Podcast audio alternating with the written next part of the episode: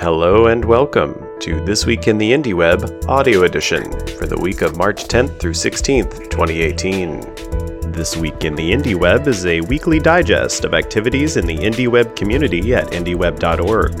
It contains recent and upcoming events, posts from Indie News, and a summary of website updates. This Week in the Indie Web is sent out on Fridays at 2 p.m. Pacific Time, with this audio edition appearing over the weekend. Can find the web edition of This Week in the Indie Web, including all links and an archive of all past editions at indieweb.org slash this-week. Events Homebrew Website Club is a bi weekly meetup of people passionate about or interested in creating, improving, building, and designing their own website. Most meetings take place every other Wednesday from 6:30 p.m. to 7:30 p.m., with an optional quiet writing hour from 5:30 p.m. to 6:30 p.m. beforehand. On March 14th, Garrett Coakley presented about the indie web at the JS Oxford meetup in Oxford, UK. Coakley has expressed interest in hosting an indie web camp in Oxford. Additionally, on March 14th, a combination homebrew website club and micro.blog community meetup was held in Portland, Oregon. You can find photos as well as links to slides and notes from the meetups in the newsletter. Homebrew Website Club will next meet in Baltimore, Maryland on March 20th, and the next regularly scheduled Homebrew Website Club meetup is March 21st, with Nuremberg and San Francisco confirmed so far. If you're an organizer, please remember to update the wiki with information about your venue, times, and how to RSVP. And remember, you can always find info about the next upcoming Homebrew Website Club meetups at indieweb.org slash next-hwc. Interested in starting a homebrew website club in your city? It can be as simple as grabbing a friend and heading to your favorite coffee shop, bar, living room, or any other meeting place. You can find plenty of information about Homebrew Website Club, including tips for how to organize your own, at indieweb.org/hwc. Dates have been announced for Indie WebCamp Dusseldorf, scheduled to take place May 5th and 6th at SIPGate in Dusseldorf, Germany, just before the Beyond Tellerrand event. Learn more and register now at indieweb.org slash 2018 slash Dusseldorf. Save the dates for the 2018 IndieWeb Summit, which will take place on Tuesday, June 26th and Wednesday, June 27th in Portland, Oregon. The two day summit will be a part of the larger week long Open Source Bridge Conference. Organizers and volunteers are invited to contribute at indieweb.org/2018. All IndieWeb events follow the IndieWeb Code of Conduct, which can be found at indieweb.org/coc. And all IndieWeb events are volunteer run, so if you are interested in helping organize, getting the word out, finding sponsors, and more, let us know in the chat at chat.indieweb.org. Here's a brief summary of posts collected this week by Indie News, a community curated list of articles relevant to the indie web. You can read more or submit posts of your own at news.indieweb.org. Eli Mellen published a post at eli.li titled A Year with the Indie Web. In it, he details his progress in building a custom CMS for his personal site with support for indie web building blocks like Indieauth, MicroPub, Microformats, and WebMention, as well as how he follows incoming responses to his posts via RSS.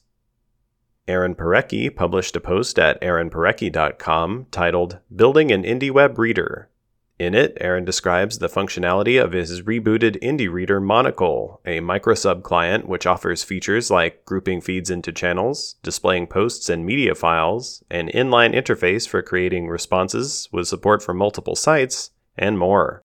The post includes a high level introduction to the server and client side aspects of the developing microsub spec for indie readers, which allows separation of the complex logic required to fetch and parse feeds from the complex design challenges of presenting and allowing interaction with that content. Christian Weiske published a post at cweiske.de titled Broken in Plain Sight in it, he examines claims that Microformat's HFeed markup should be preferred over so called side files like Atom feeds for providing machine readable posts on the web. He offers counterexamples where HFeed sites can require storing repeated content, extra maintenance when updating a site's theme, and can break in non visible ways that require a parser to uncover. Aaron Davis published a post at readwriterespond.com titled Citizen of the Indie Web? In it, he ponders what it means to be a citizen rather than a member of the indie web. This question prompted some interesting replies, with some consensus that plumbing and protocols are much less important than a dedication to posting on your own site first.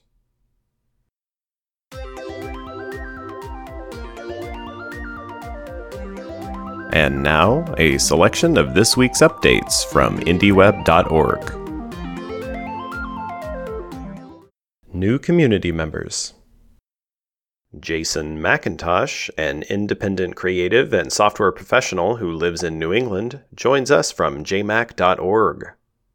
Miles Braithwaite, who runs a small consulting company in Toronto, Canada, joins us from milesb.ca. Piper Haywood, a developer with a background in fine arts, joins us from piperhaywood.com. Zach Oglesby, an infrastructure engineer at Groupon, joins us from zach.oglesby.co. Kristof De Jaeger joins us from realize.be. Also known as Swentel, he hacks on Drupal, Android, HTML5, and iOS, and is working on a plugin for Drupal that supports indie web building blocks like WebMention and Matthias Pfefferle, a longtime IndieWeb community member and formerly of Pfefferle.org and Notizblog.org, can now be found at notiz.blog. Congratulations on the new shorter domain.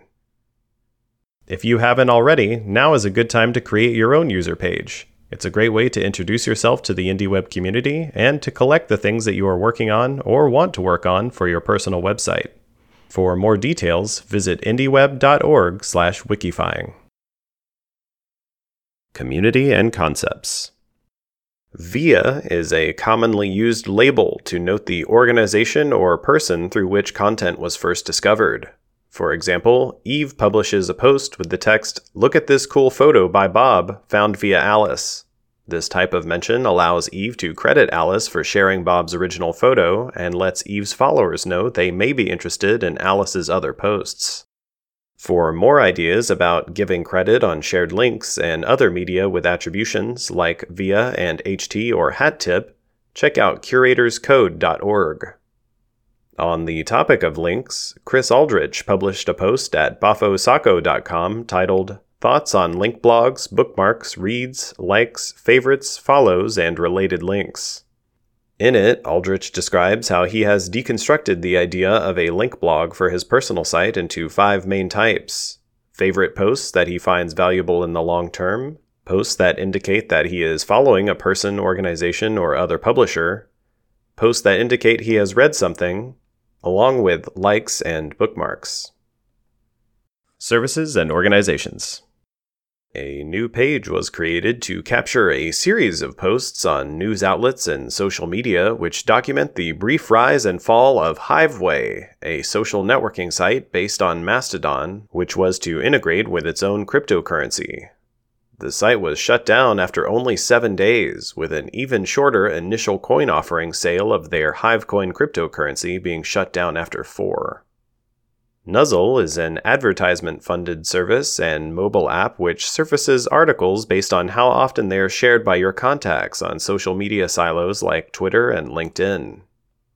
Digg Reader this week published a notice to their homepage announcing that they will be shutting down on March 26th.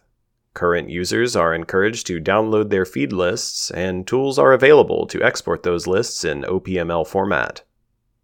Facebook announced this week that they will begin automatically converting outgoing links from plain HTTP to encrypted HTTPS for domains that appear on the HSTS preload list.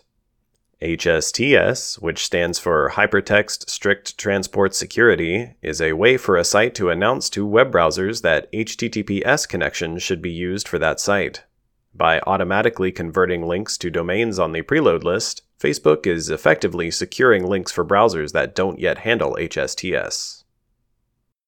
IndieWeb Development Looking for new ways to syndicate posts from your site out to the silos where your followers are? Ravi Sagar published a post at ravisagar.in titled Implementing Posse on My Site.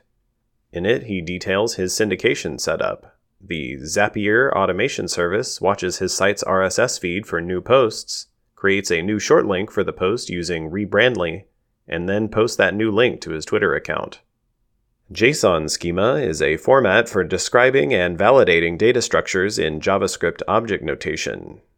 Martijn van der Ven and Jonathan LaCour have created JSON schema examples that could be of use to developers of micropub clients and servers.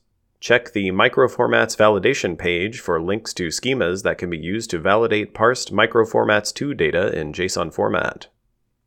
And finally, Jon Udell at jonudell.net has created experimental audio, video, and YouTube clipping tools which make it possible to quickly choose timed snippets from a longer piece of audio or video on the web.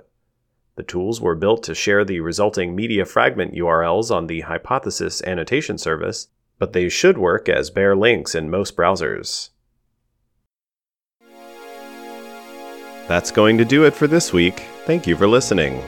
This English version of This Week in the Indie Web audio edition was read and produced by Marty McGuire. If you have suggestions for improving this audio edition of the newsletter, please feel free to contact Marty in the Indie Web chat. This Week in the Indie Web and the Indie News services are provided by Aaron Parecki. Music for this episode comes from Aaron Parecki's 100 Days of Music project. Find out more at 100.aaronparecki.com. Learn more about the IndieWeb at indieweb.org and join the discussion via Slack, IRC, or the web at chat.indieweb.org.